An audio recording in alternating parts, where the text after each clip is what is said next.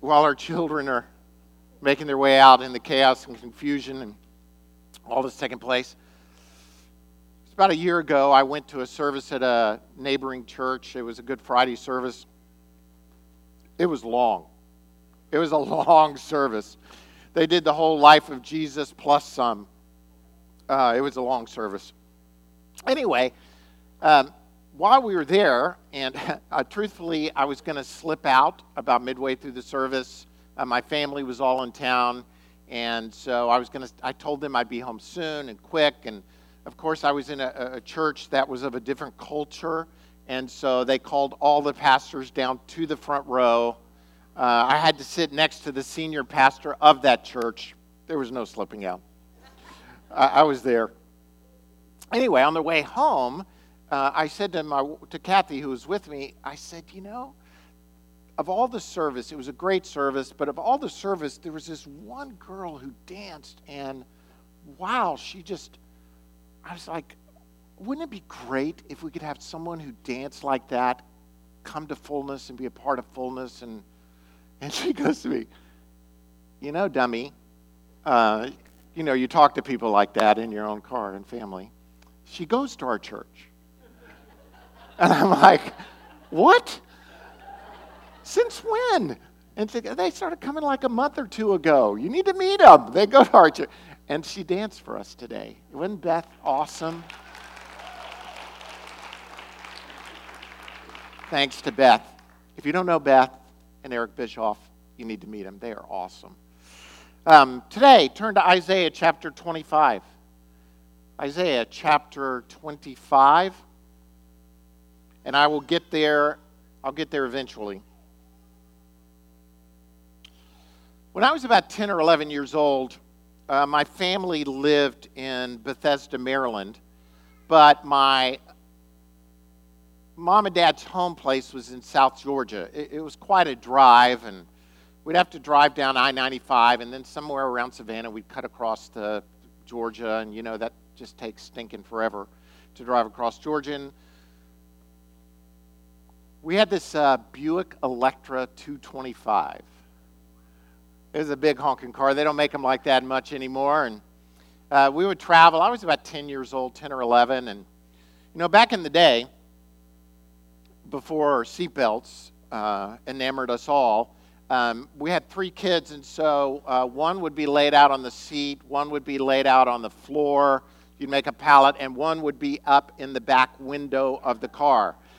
You know, my kids, I was telling them this story the other day, and they're like, you're in the window of the car? I don't even know what that means. You know, there's that, you had that big old ledge back there. Can you imagine driving down the road today and seeing some family as you're driving by with kids laid out all over the car? You'd be calling DHR right away. Just family, they don't know what they're doing. So we would travel across country. And of course, this was back in the day when there was no video in the car, there was no GPS in the car, there was no. Um, cell phones that everybody could play on. There was nothing going on. I mean, AM radio was all you could get on these cross country drives, and if you're lucky, you'd hear, hear Paul Harvey like two or three times uh, replayed during the day. Some of you even don't even know what I'm talking about, who Paul Harvey was, but you'd hear him uh, go on. And so there was nothing really exciting to do. So I did what any 10 or 11 year old would do I read maps. Uh, listen, it's going to be hard for me to tell this story without coming across as a complete nerd, and I, I really can't do it. But I was the cool map reader. Um, but I would be reading maps and you know, on the old maps, for those of you who are too young to know, on old maps, they used to put in red numbers, the miles.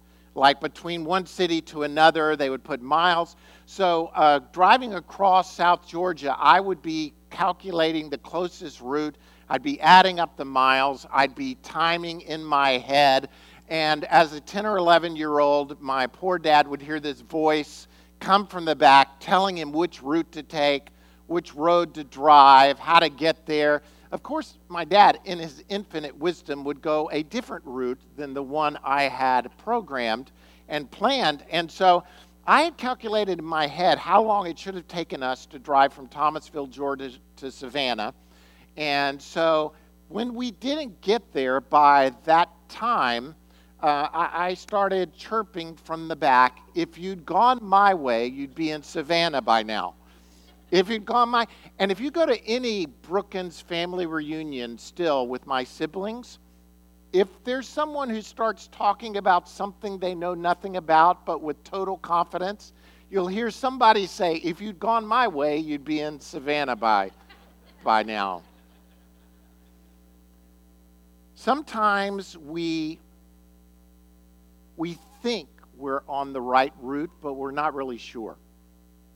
Are we going the right way? We're traveling for sure, but are we going the right way? The opening to one of the most famous poems, allegories in literature is Dante's Inferno.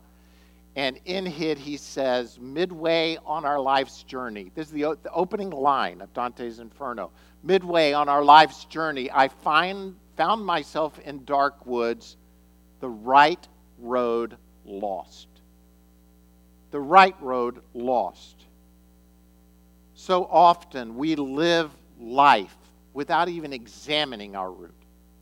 And many times we wake up at some point with the right road lost, not even sure how to get back to where we should be.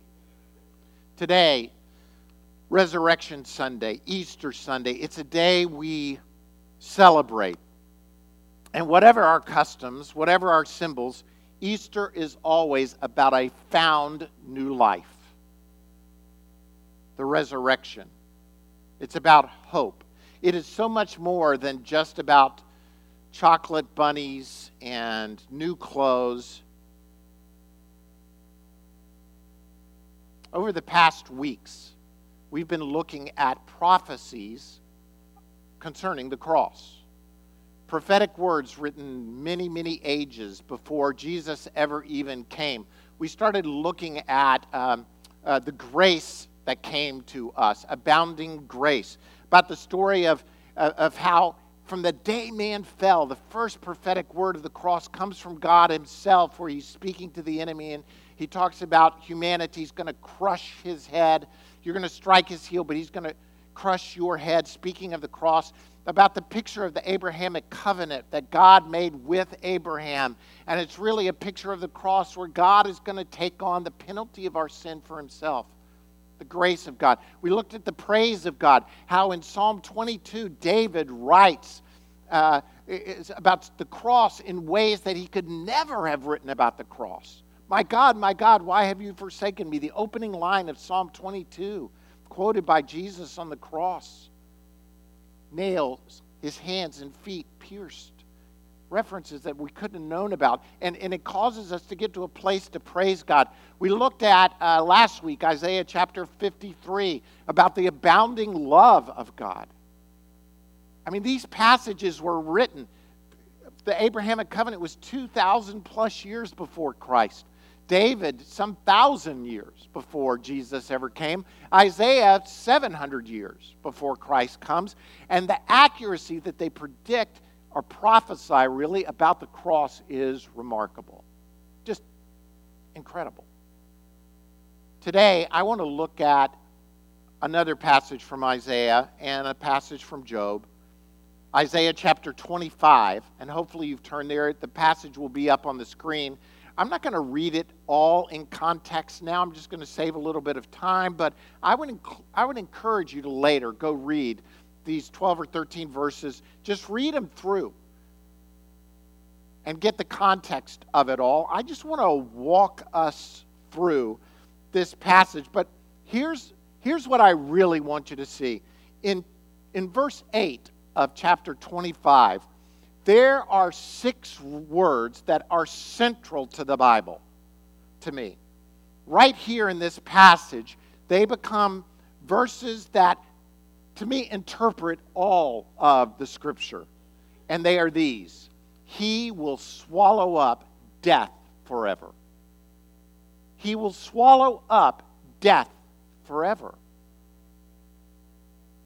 Let's look this morning on this Resurrection Sunday, this Easter Sunday, about four truths that we can find from the book of Isaiah, from Isaiah chapter 25, that speak about the resurrection in our life now. And I, I pray that the Spirit of God stir our hearts afresh and anew this morning to receive from the Old Testament, Isaiah 25, these truths concerning life, resurrection, what it the benefit that it brings us. Here's the first one.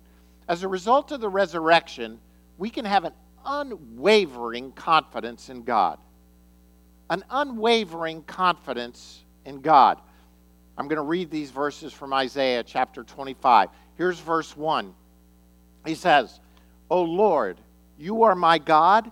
I will exalt you and praise your name. And here's why.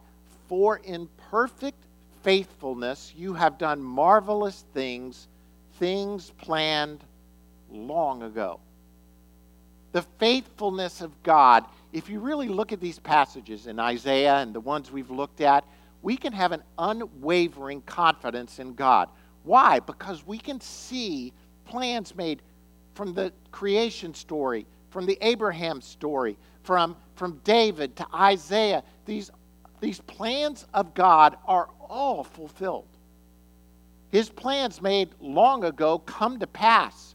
It should, it should cause us to, for faith to rise up within us and to say, this is not just some religion. This is a God who fulfills all his promises because all his promises are yes and amen, right? That means they all get fulfilled. And as a result, you can have confidence in God. The resurrection, as we know, the resurrection of Christ takes this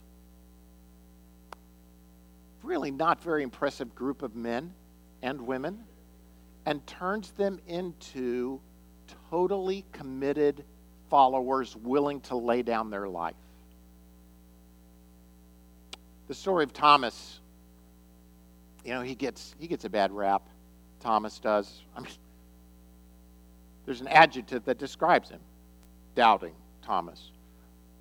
Being stuck with that for all these millennia, but you know, he wasn't there at the first exposure that Christ, the resurrected Christ, came to the followers. So he's still in that group of, of wow, Jesus died. I can't believe Jesus died. We all ran away. Now he's hearing the news that he's resurrected, and he's saying, hey, I'm not going to believe unless I touch his hand and his side.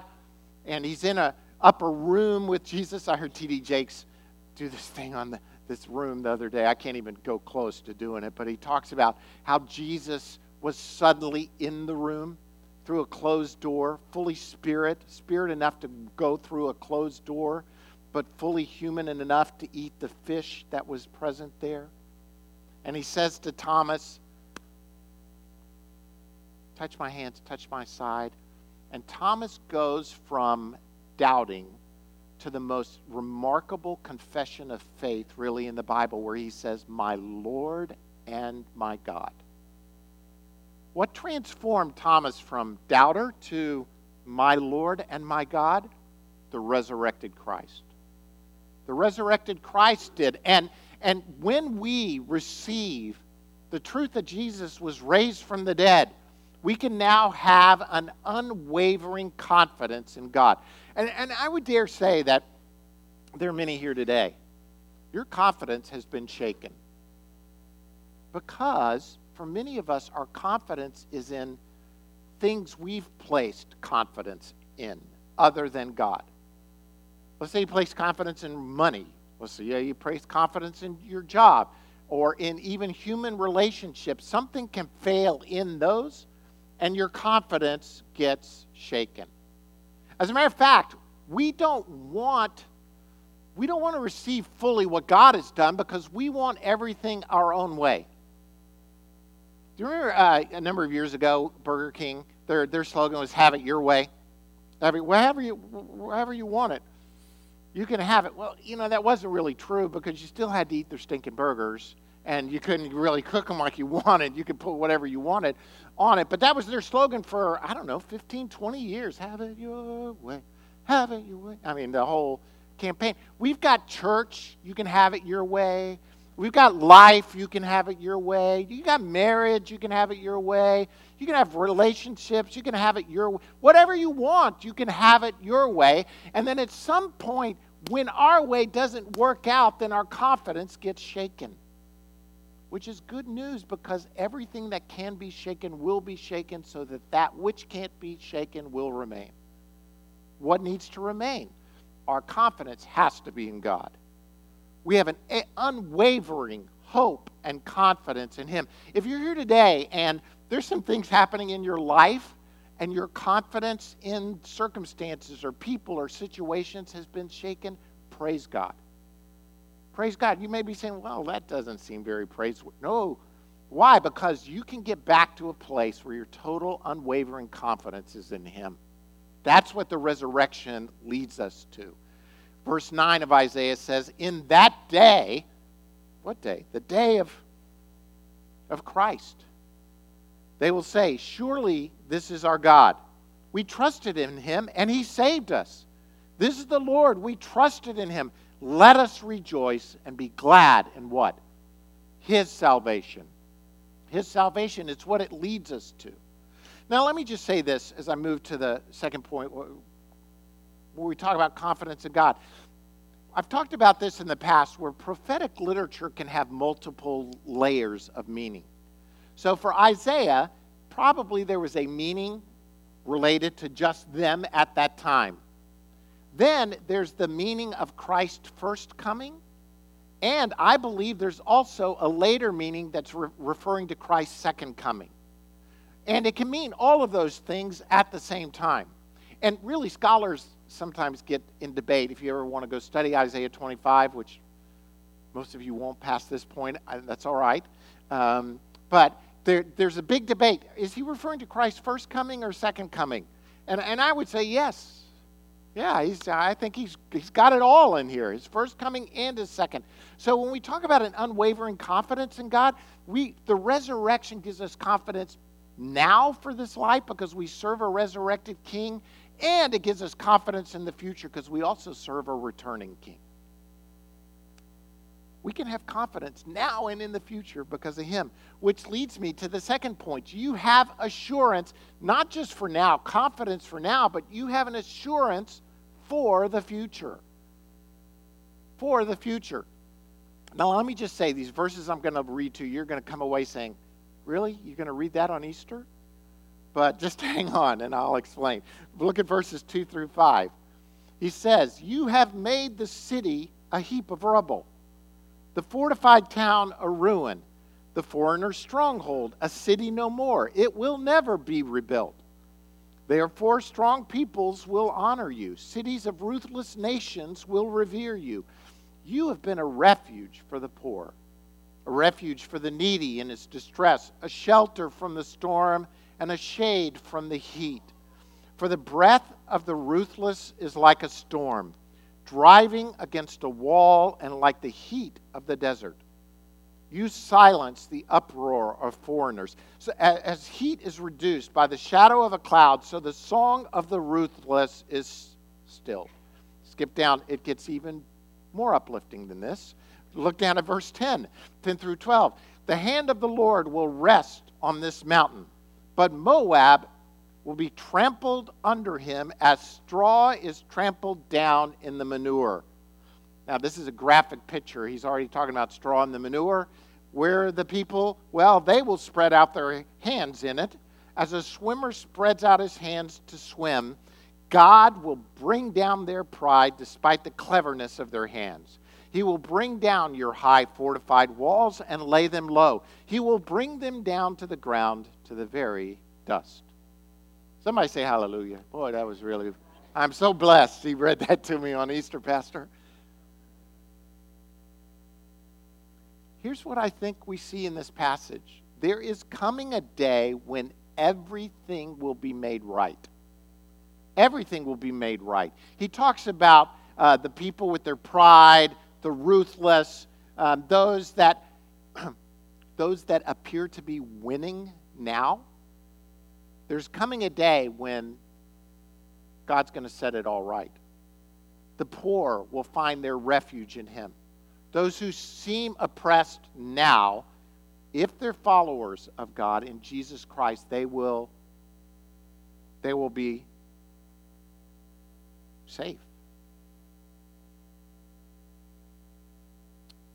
Here's, here's the takeaway. I'm not going to get all bogged down into who are the ruthless, the proud, who's going to be brought down low. It seems a little judgmental on my part to really talk about who the Moab of our generation might be. God's going to work it out, He's going to settle it. But here's what I think this passage, when it talks about the assurance of our future and that God is going to settle everything one day, here's, here's my message to us. You have a choice now, but there will be a day when you have no choice. You have a choice now that determines your future, but there's going to come a future point where you don't have a choice. I think Isaiah is very clear about this. Paul echoes this, and he also quotes from Isaiah, another passage in Isaiah, actually, um, when he says in First, uh, 2 Corinthians 6 2, he says, For he says, In the time of my favor I heard you, and in the day of salvation I helped you. That day is today. I tell you, now is the time of God's favor. Now is the day of salvation. Now is the day. So we have an assurance for the future, but that assurance for the future is based on the decisions we make now concerning the resurrection of Jesus Christ. We hear a lot about how we just need to be sincere, and really what matters is the sincerity. But you can be sincere and sincerely wrong, and your sincerity will still lead you to the wrong place. Just two weeks ago, on March 26th, uh, a British Airways flight took off from London City Airport en route to Dusseldorf, Germany. As they were landing, people started looking around saying, you, you know, you can kind of kind of see as they were landing, they're like, this isn't Dusseldorf. They're going into land. Well, they landed in Edinburgh, Scotland. Everybody on the flight had intended to go to Dusseldorf. The problem was the flight crew, the pilot, they had a flight plan that said Edinburgh. I mean, they, they were going, and they land, and the people are saying, hey, what do we, we're in the wrong place. And the crew said, no, we're in the right place. We knew where we were going. Edinburgh and the British Airways had to had to release a. They refueled. Everything was safe. They took them on to Dusseldorf hours, you know, late, of course. But British Airways said this: As pleasant as Edinburgh is this time of year, we're sorry that passengers traveling to Dusseldorf initially landed in the Scottish capital. Listen, you can be sincere and sincerely wrong and you will end up at the wrong place. We live in a day, I'm not going to stay here very long, but we live in a day where the leading questions that concern God are questions like this If God is a God of love, then surely He won't. Can fill in the blank after that. He won't punish me. He won't send me from his presence forever. If I'm really trying to do what's right to the best of my ability, surely God, who's a God of love, will cut me some slack. Or statements like this God made me like this. Surely God wants me to be happy. Therefore, I can live life in this manner. And because God is a God of love and He made me like this and He wants me to be happy, surely God won't or a statement like this If what I'm doing is not harming anyone else, then surely I can, I can do this. The problem with all of those statements is multitudinal. But to start with, it, it makes us the arbiter of what's right. We are the standpoint, we are the arbiter of truth. Not only that, if I become the arbiter of truth, and your truth is different than mine, whose truth prevails? If you're the arbiter of your truth, you're the arbiter of your truth, you're the arbiter of your truth, then all these competing truths, some truth can't happen. Something's gonna something's gonna give. You know, God is a God of love. Why is God of love? Because God is love. Love is not merely a characteristic of the nature of God, God is that. But at the same time, God is just. It's not just that God is has the characteristic of being just, he is just. He is holy. Those are parts of his nature. And God can truly and completely blend love with justice. I mean, think about this for a second. If you were to I could I could go through a hundred pictures. Let's let's choose who we want to rule over us. Someone who perfectly balances love and justice some leader in the world today. Do you want this guy, this woman, this person, that person, that person, that person? And there, there's a flaw in that because none of them are totally love and totally just. Only God is a perfect balance of those two because He is those things. He is those characteristics. You see, here, here's the point. Because of the crucifixion and resurrection, Jesus has been given all authority to rule. The authority is, is His. So our assurance for the future is based on a resurrected, ascended Lord.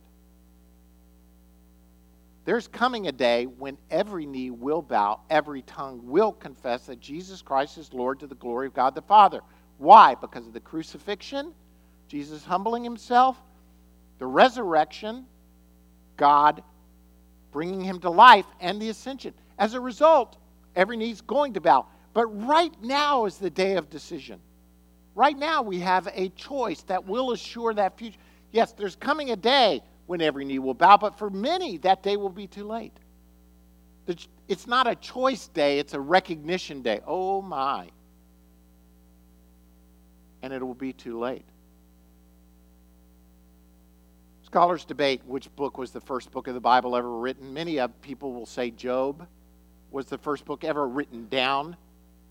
Job, as you know, he undergoes terrible situations. His whole family's killed. He loses everything. He loses his health. He's, he's got boils all over his body. He's, he, he's got no place to live. He's homeless. He's sitting outside on a heap where he's just scraping the scabs on his body. And it's horrible. He has these arbiter of truth friends who showed up. You know, the people who are going to help Job find out what he did wrong to get here. You know, help him discover his, his flaws. They start coming and sharing with him. Job has this response right in the middle of Job, right in the middle, when his circumstances could be no worse. I mean, it is at the pit of things for him. And he makes this incredible statement. He says this I know that my Redeemer lives, and that in the end he will stand upon the earth.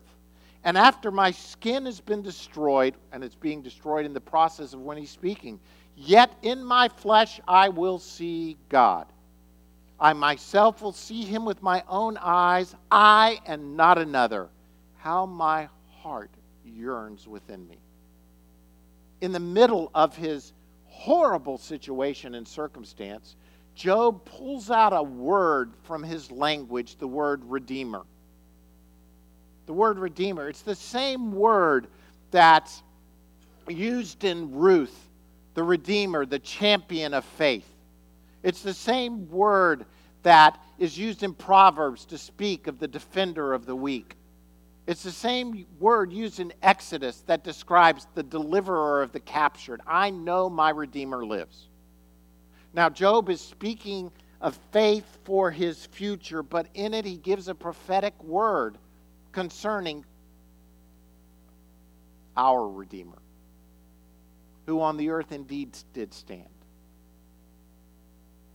and will stand again. Leads to my third point which is this we have the guarantee that death is not the end. I mean, we, we, we can have an unwavering confidence in God. We can have an assurance for the future, but that assurance also is a guarantee that death, physical death, is not the end. Verses 7 and 8 of Isaiah 25 says, On this mountain he will destroy the shroud that enfolds all peoples, the sheet that covers all nations. What is that shroud? What is that sheet? The shroud is the shroud of death. The sheet is the sheet of death that covers all nations. He goes on and says those six words, three in Hebrew, but six in the way it's translated He will swallow up death forever. The sovereign Lord will wipe away the tears from all faces. He will remove the disgrace of his people from all the earth. The Lord has spoken. You can have confidence in this. Death will be defeated. He will swallow up death forever. For people who die in the Lord, who make, who receive Jesus, the one who forgives their sins and leads their life, this life is not the end. There's this, uh, I, I keep uncovering my geekiness at times, but um, I, I, like to watch BBC America, and uh, every so often on BBC or PBS, they'll show this uh, show called The Vicar of Dibley. Um, and it's about this uh, vicar, which is a pastor or priest, and it's a woman one of the first ones, and it's based, it, it's in Great Britain, and it's based loosely on the, the, the, the life of uh, Joy Carroll Wallis. And I, I read an article by her one time where she was describing this woman, this 87 year old woman in her parish who was undergoing surgery. Her name was Flory Shore. I like that name, Flory. Flory Shore. Somebody name your kid Flory coming up. Anyway, this 87 year old woman named Flory Shore, she was undergoing surgery. The, the outlook for the surgery was not real all that positive. And so she went into the surgery knowing that she could possibly die. But the surgery turned out to be okay. And as she's waking up, she can't really see. There's a doctor in white standing in front of her. And so through her blurriness, she says, she says, Hello, God. I'm Flory Shore. I, I, just love that for a number of reasons. One, there's a humility about it. To think God doesn't know your name, right? So I'm going to introduce myself to God. Hey, God, I'm Flory Shore. And the second is this this confidence that death was not the end. For her, it's just a recognition. All right, I moved on. This is awesome. Many of us fear death in a way that is brings a tragedy. About a year ago, as you know, my, my father passed away, and um, without getting overly graphic, I, I couldn't reach my dad. Um, one day I called him every morning. I would call and check on him, just make sure he was doing okay. And this particular morning, I called him. I talked to him the morning before he was going to the Walmarts or something, and um, called him the next morning. Couldn't reach him. That wasn't unusual. I couldn't reach him the first time, but I kept calling through the morning, and the more I called, the more concerned I got because he would have called me back. I, he was living just down the hill. I got a key. Uh, Olivia had to bring the key to me to the apartment because I was here at church. She met me there. I had her, I knocked on the door. There was a package at the door. I knew immediately something's not right. So I opened the door. I told Olivia to wait outside. I go in, and I f- found my father. He had fallen out of his chair and had, had passed away. And um, The reality of the situation is this I was sad, but I wasn't sad. You know, I mean, I, I, I know it sounds crazy. My dad lived 85 years, he lived a great life.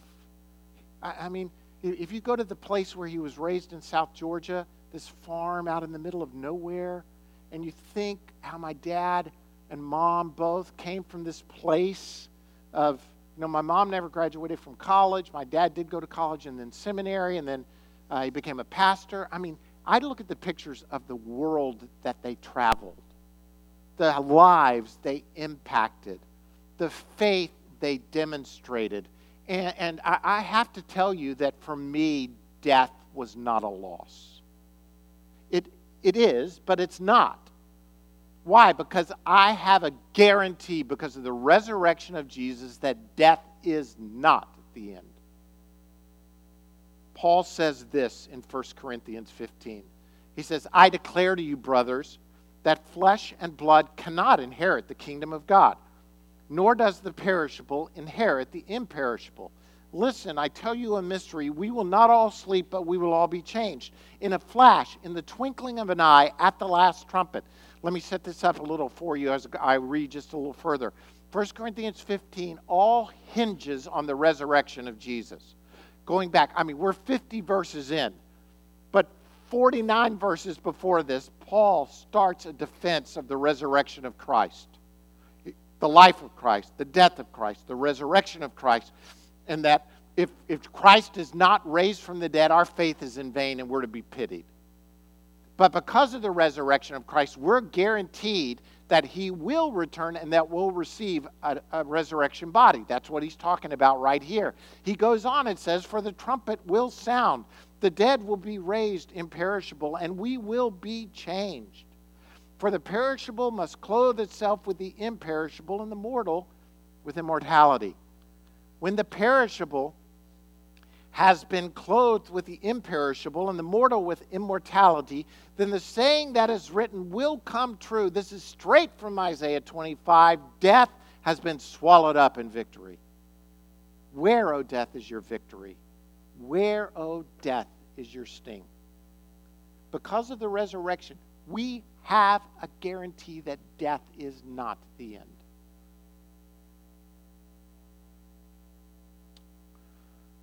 we should live now with a guarantee of forever. Listen to me again. This is really important for those who are followers of Jesus Christ. Don't live now like, oh, when I die, I'm going to get. You know, it, that guarantee of forever should impact the way you live your life now. In other words, eternity is not there, eternity is now. You understand? Because from here on out, there is no end. You may pass through one door into another, but it's not an end. I spoke on this last week. Eternity, live as if you're in eternity now. Because death is not the end. Leads me to the final point from this passage. We have the promise of the greatest party. The greatest party. The resurrection, the resurrection, we can have an unwavering hope we can have um, assurance for the future. We have the guarantee that death is not at the end. And because of the resurrection, we have this promise of the greatest party ever thrown that we get to go to. Here's verse 6 of Isaiah. On this mountain, the Lord Almighty will prepare a feast of rich food for all peoples, a banquet of aged wine, the best of meats, and the finest of wines. The best. I've been to some good parties. I, I, you know, not bad parties. I mean, good parties. I don't know how I can sell this very well, but what I'm saying is, I've been to some parties where some good stuff was served. Food, I mean. And uh, what I'm, I'm not going very far with this illustration. What I'm saying is, we have the promise of the greatest party still to come, ever. Revelation 19 says this Then I heard what sounded like a great multitude, like the roar of rushing waters, and like loud peals of thunder, shouting, Hallelujah! For our Lord God Almighty reigns. Let us rejoice and be glad and give him glory. For the wedding of the Lamb has come, and his bride, that's us, has made herself ready. Fine linen, bright and clean, was given her to wear. Then the angel said to me, Write, blessed are those who are invited to the wedding supper of the Lamb. Guess what? You've got your invitation. If you're a follower of Jesus Christ, you have received and you've RSVP'd to the, to the wedding feast of the Lamb. This last Thursday night, we had a Maundy Thursday service where we celebrated the Lord's table. The Lord's table, the Lord's Supper, it is a, it is a sign, a symbol, a reality that shows us what Jesus did for us on the cross. But do you remember what he says? Keep doing this. Remember my death until when? Until I come. Why? Because in my mind, the Lord's Supper is not just a picture of what Christ did, it's a promise of what we will receive. That we will partake in the wedding feast of the Lamb. We've got a promise that we get to go to the greatest party ever thrown. In February of this year, Michael Gerson, I think I'm saying his name right, uh, right? I've never heard him speak. I've just read articles that he's posted in the Washington Post. He was speaking at the National Cathedral. He, he is a writer for uh, the Washington Post. And he stated this about his faith and the struggle he had had with the depression. And he said this At the end of all our striving and longing, we find not a force, but a face. You see, Christianity isn't a religion. Reli- Christianity is a relationship with a living God. Through uh, the reality of a person, God in flesh, who came and lived a perfect sinless life, went to the cross and died for our sins because we could not pay the penalty for our own sins. He died there, but death could not hold him. Fully dead, he becomes fully alive resurrected to life again. Because of the resurrection, we can have total confidence in God. He did what he said he was going to do. We have an assurance that the future is taken care of. No matter what junk you're going through now, you have an assurance for the future. And today you can make the choice to live for him. And if you do, then you have a guarantee that death is not the end, and that we will one day, as the bride of Christ, celebrate with him. Job, I pray that we can say with Job, I know my Redeemer lives, and that in the end he will stand upon the earth. Here's my question to us today What will you do with this good news? Maybe you're here today and you've heard all these stories before. You've been to Easter tons of times. I want to say to you today, now is the day of the Lord's favor. Now is the day of salvation. Now is the day when you can receive Him as the one who forgives your sins and leads your life. If you've never done that before, I, I implore you to think of, let the Spirit of God lead you and guide you and direct you. Don't say, I, I'll put it off